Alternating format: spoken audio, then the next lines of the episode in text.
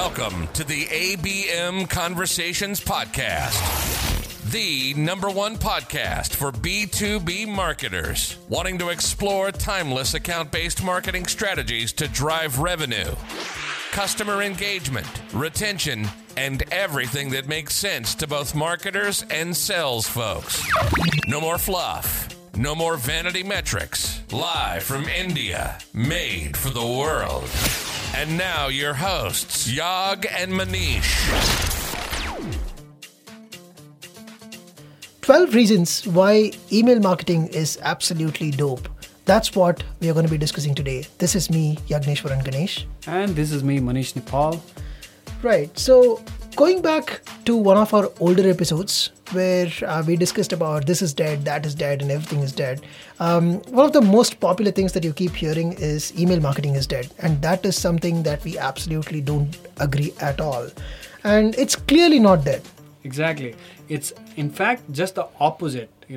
I think email marketing is one of the best owned media that a business can leverage to acquire, engage, upsell, and retain your customers. You can also use it to delight your customers. It's a very versatile and dynamic medium for businesses to engage with their customers because it usually goes hand in hand with ABM principle because email is something that is extremely personal and one-to-one medium. Right. One of the reasons why people typically think that email is dead is a lot of people tend to look at emails only from a top of the funnel standpoint, right? So they think that it's the best way to scout in and get your early prospects and interests. But that's not really the case, right? So email works for all three different segments of the funnel. One is at the top level. Yes, you can establish connections and drive interest and awareness for your product. And the second set, you can send out a set of things where you establish some sort of comfort and confidence about your product, comparing with the competition or sharing about some of your existing customers, case studies, and all of that.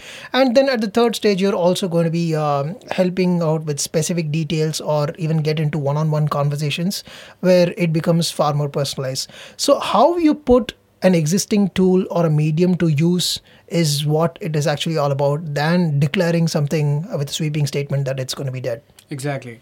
And the beauty of email, like we mentioned before, is you have the opportunity as marketers and business people to land directly into your customer's inbox. That sets the agenda for a one-on-one kind of conversation when there is less distraction, right? It's not like other media campaigns, like social media campaigns or website campaigns where there are a dozen other things are demanding their attention. It's a one-to-one conversation in a confined inbox, and you have high chances of influencing their buying behavior or whatever else is the desired action from your customer's point of view. And if you want to contextualize email marketing to the mainstream SaaS business in today's world, email is such a complementary force. It's the single source of repeated engagement even after a first sales happens. Right?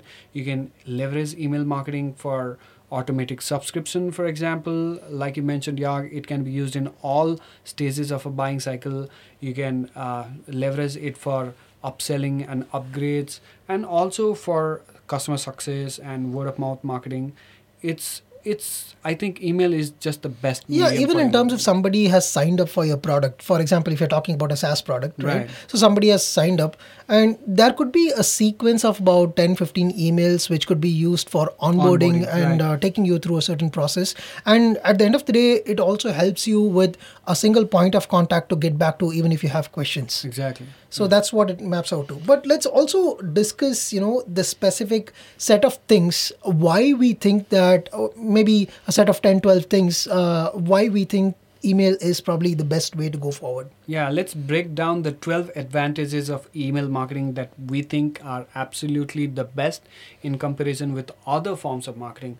The first one I want to say is email marketing is free, unlike other campaigns that you might have in your marketing arsenal. Email marketing is something that you can run starting from $0. You can definitely decide to invest money on it by adding overheads and all that. But by buying lists or all of that. Exactly, but that said, we need to be very careful there. Exactly, yeah. We have another whole episode dedicated on the nuances of sending emails and not sending emails to breach privacy and not to breach privacy. But coming back to the topic of advantages of email marketing, you can start with absolutely no marketing budget if you want to master email marketing. Right. And the second thing I would say is it's direct and it's absolutely one-on-one. This is where I think we need to also make effective use of email marketing, because it should not be one-to-many. It should not feel like, the email that I've got is also the same thing that Manish has got or even somebody else. If it feels like a blast, you're probably not doing it the right way. So establish one-to-one connections and use emails more as the way to establish rapport than propagating a one-way communicated message. Exactly. And the other point that we have in our list is compare email with other forms of marketing where you are dependent on other earned media, right? For example, Google, LinkedIn, Twitter. You have to play by the algorithm rules of those platforms, right? You can't always win in your own terms. But there's no such thing as that in email marketing.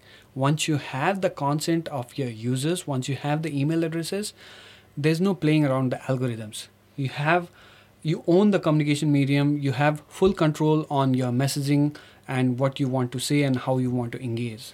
Right. And the next one is, we call it high touch, which means you are able to definitely elicit a response, or at least make sure that you are reaching the intended person.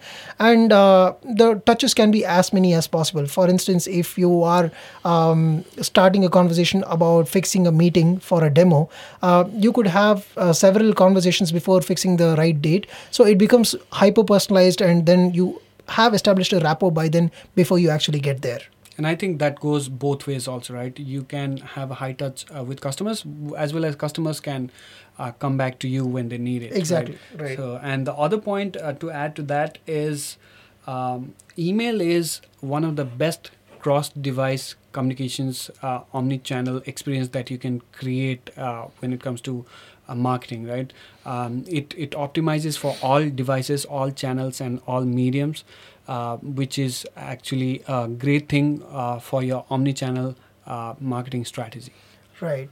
And another key aspect, or probably the sixth aspect that we think is really valuable here, is that apart from the low cost, which we initially spoke, it is also about delivering high value returns. When we say this, we mean that you can set up different kinds of communications to different people within the company. Let's take the ABM scenario. We talk about the kind of message to be sent to the person who's going to use the product, and the kind of people that are going to influence the decisions, and then the set of people that are actually going to invest on buying this product. So you reach each of these people with a hyper-personalized message and resonate with each of these people, so that you facilitate an internal discussion within the company, and you make sure that the returns of this is far more higher, because it's far more meaningful than an ad they see somewhere which interrupts their course of work.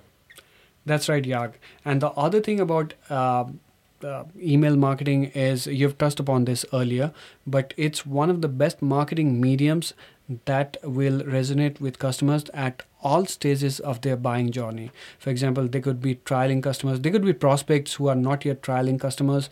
You can convert them into trialing customers. You can micro-convert them into, paid customers. And you can also use it to upsell to your existing customers. So it helps across all buying stages. Right. And what I would love to add to this aspect is the measurability of what you just said, right? So you can measure what's happening to every email campaign. I'm not talking about something as simple as click-throughs or number of people who have opened the email. I'm also talking about how it is affected, right? So There is one part where we can look at it from a leading metric standpoint, where we are talking about a number of emails sent and how many people have clicked and all of that. And then the second aspect is the lag metric. We can look at the number of leads generated out of this, the number of people that have converted to the next stage, and what has happened. We talk about the OODA principle, where we look at what has happened, now what, and so what. Right. So, from that perspective. Right.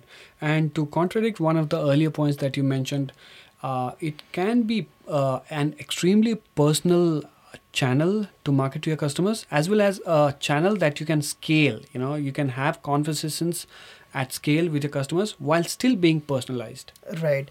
And one of the fundamental aspects that I really love about email marketing is that it allows you to do enough amount of experimentation.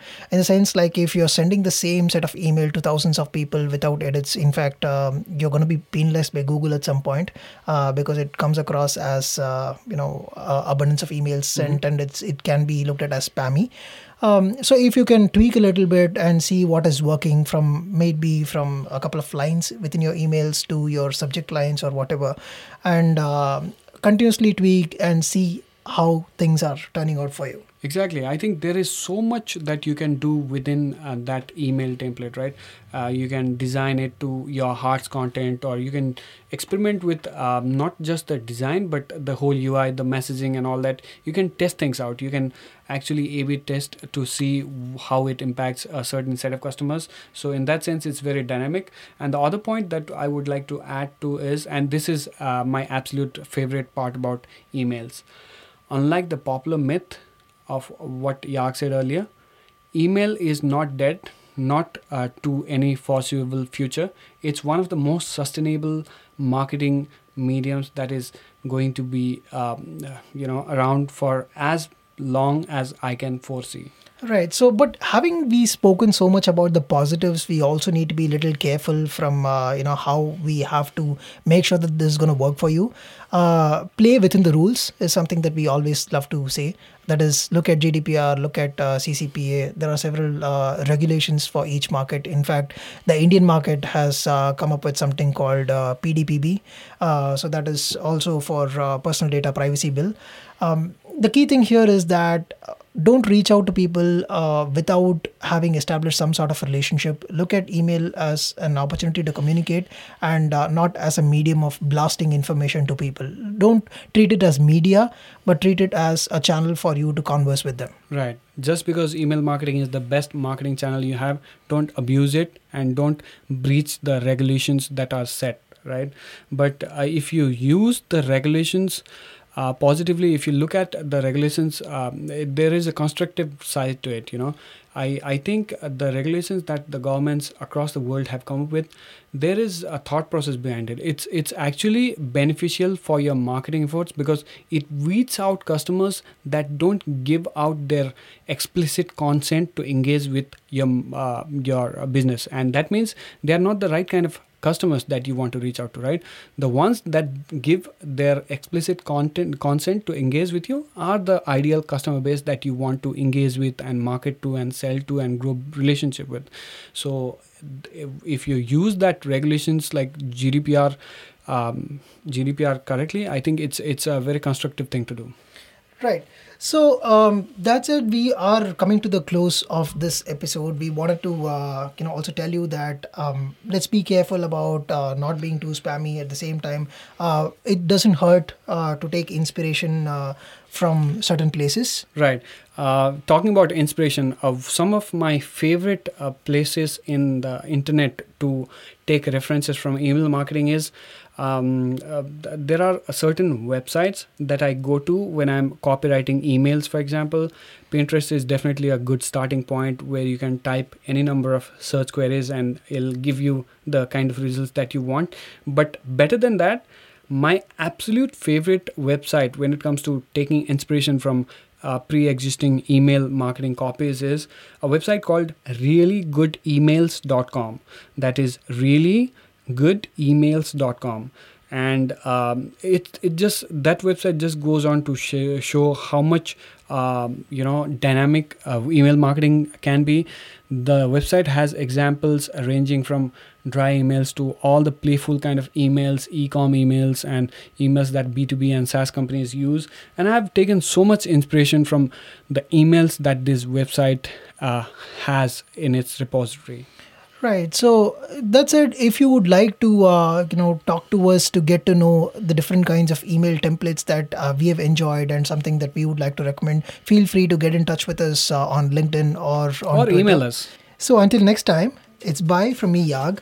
And this is me, Manish. Bye-bye. Take care. Thanks for listening to the ABM Conversations Podcast. Make sure you subscribe and share your comments with us. We're constantly looking for your feedback, thoughts, and suggestions to make the show more relevant to you.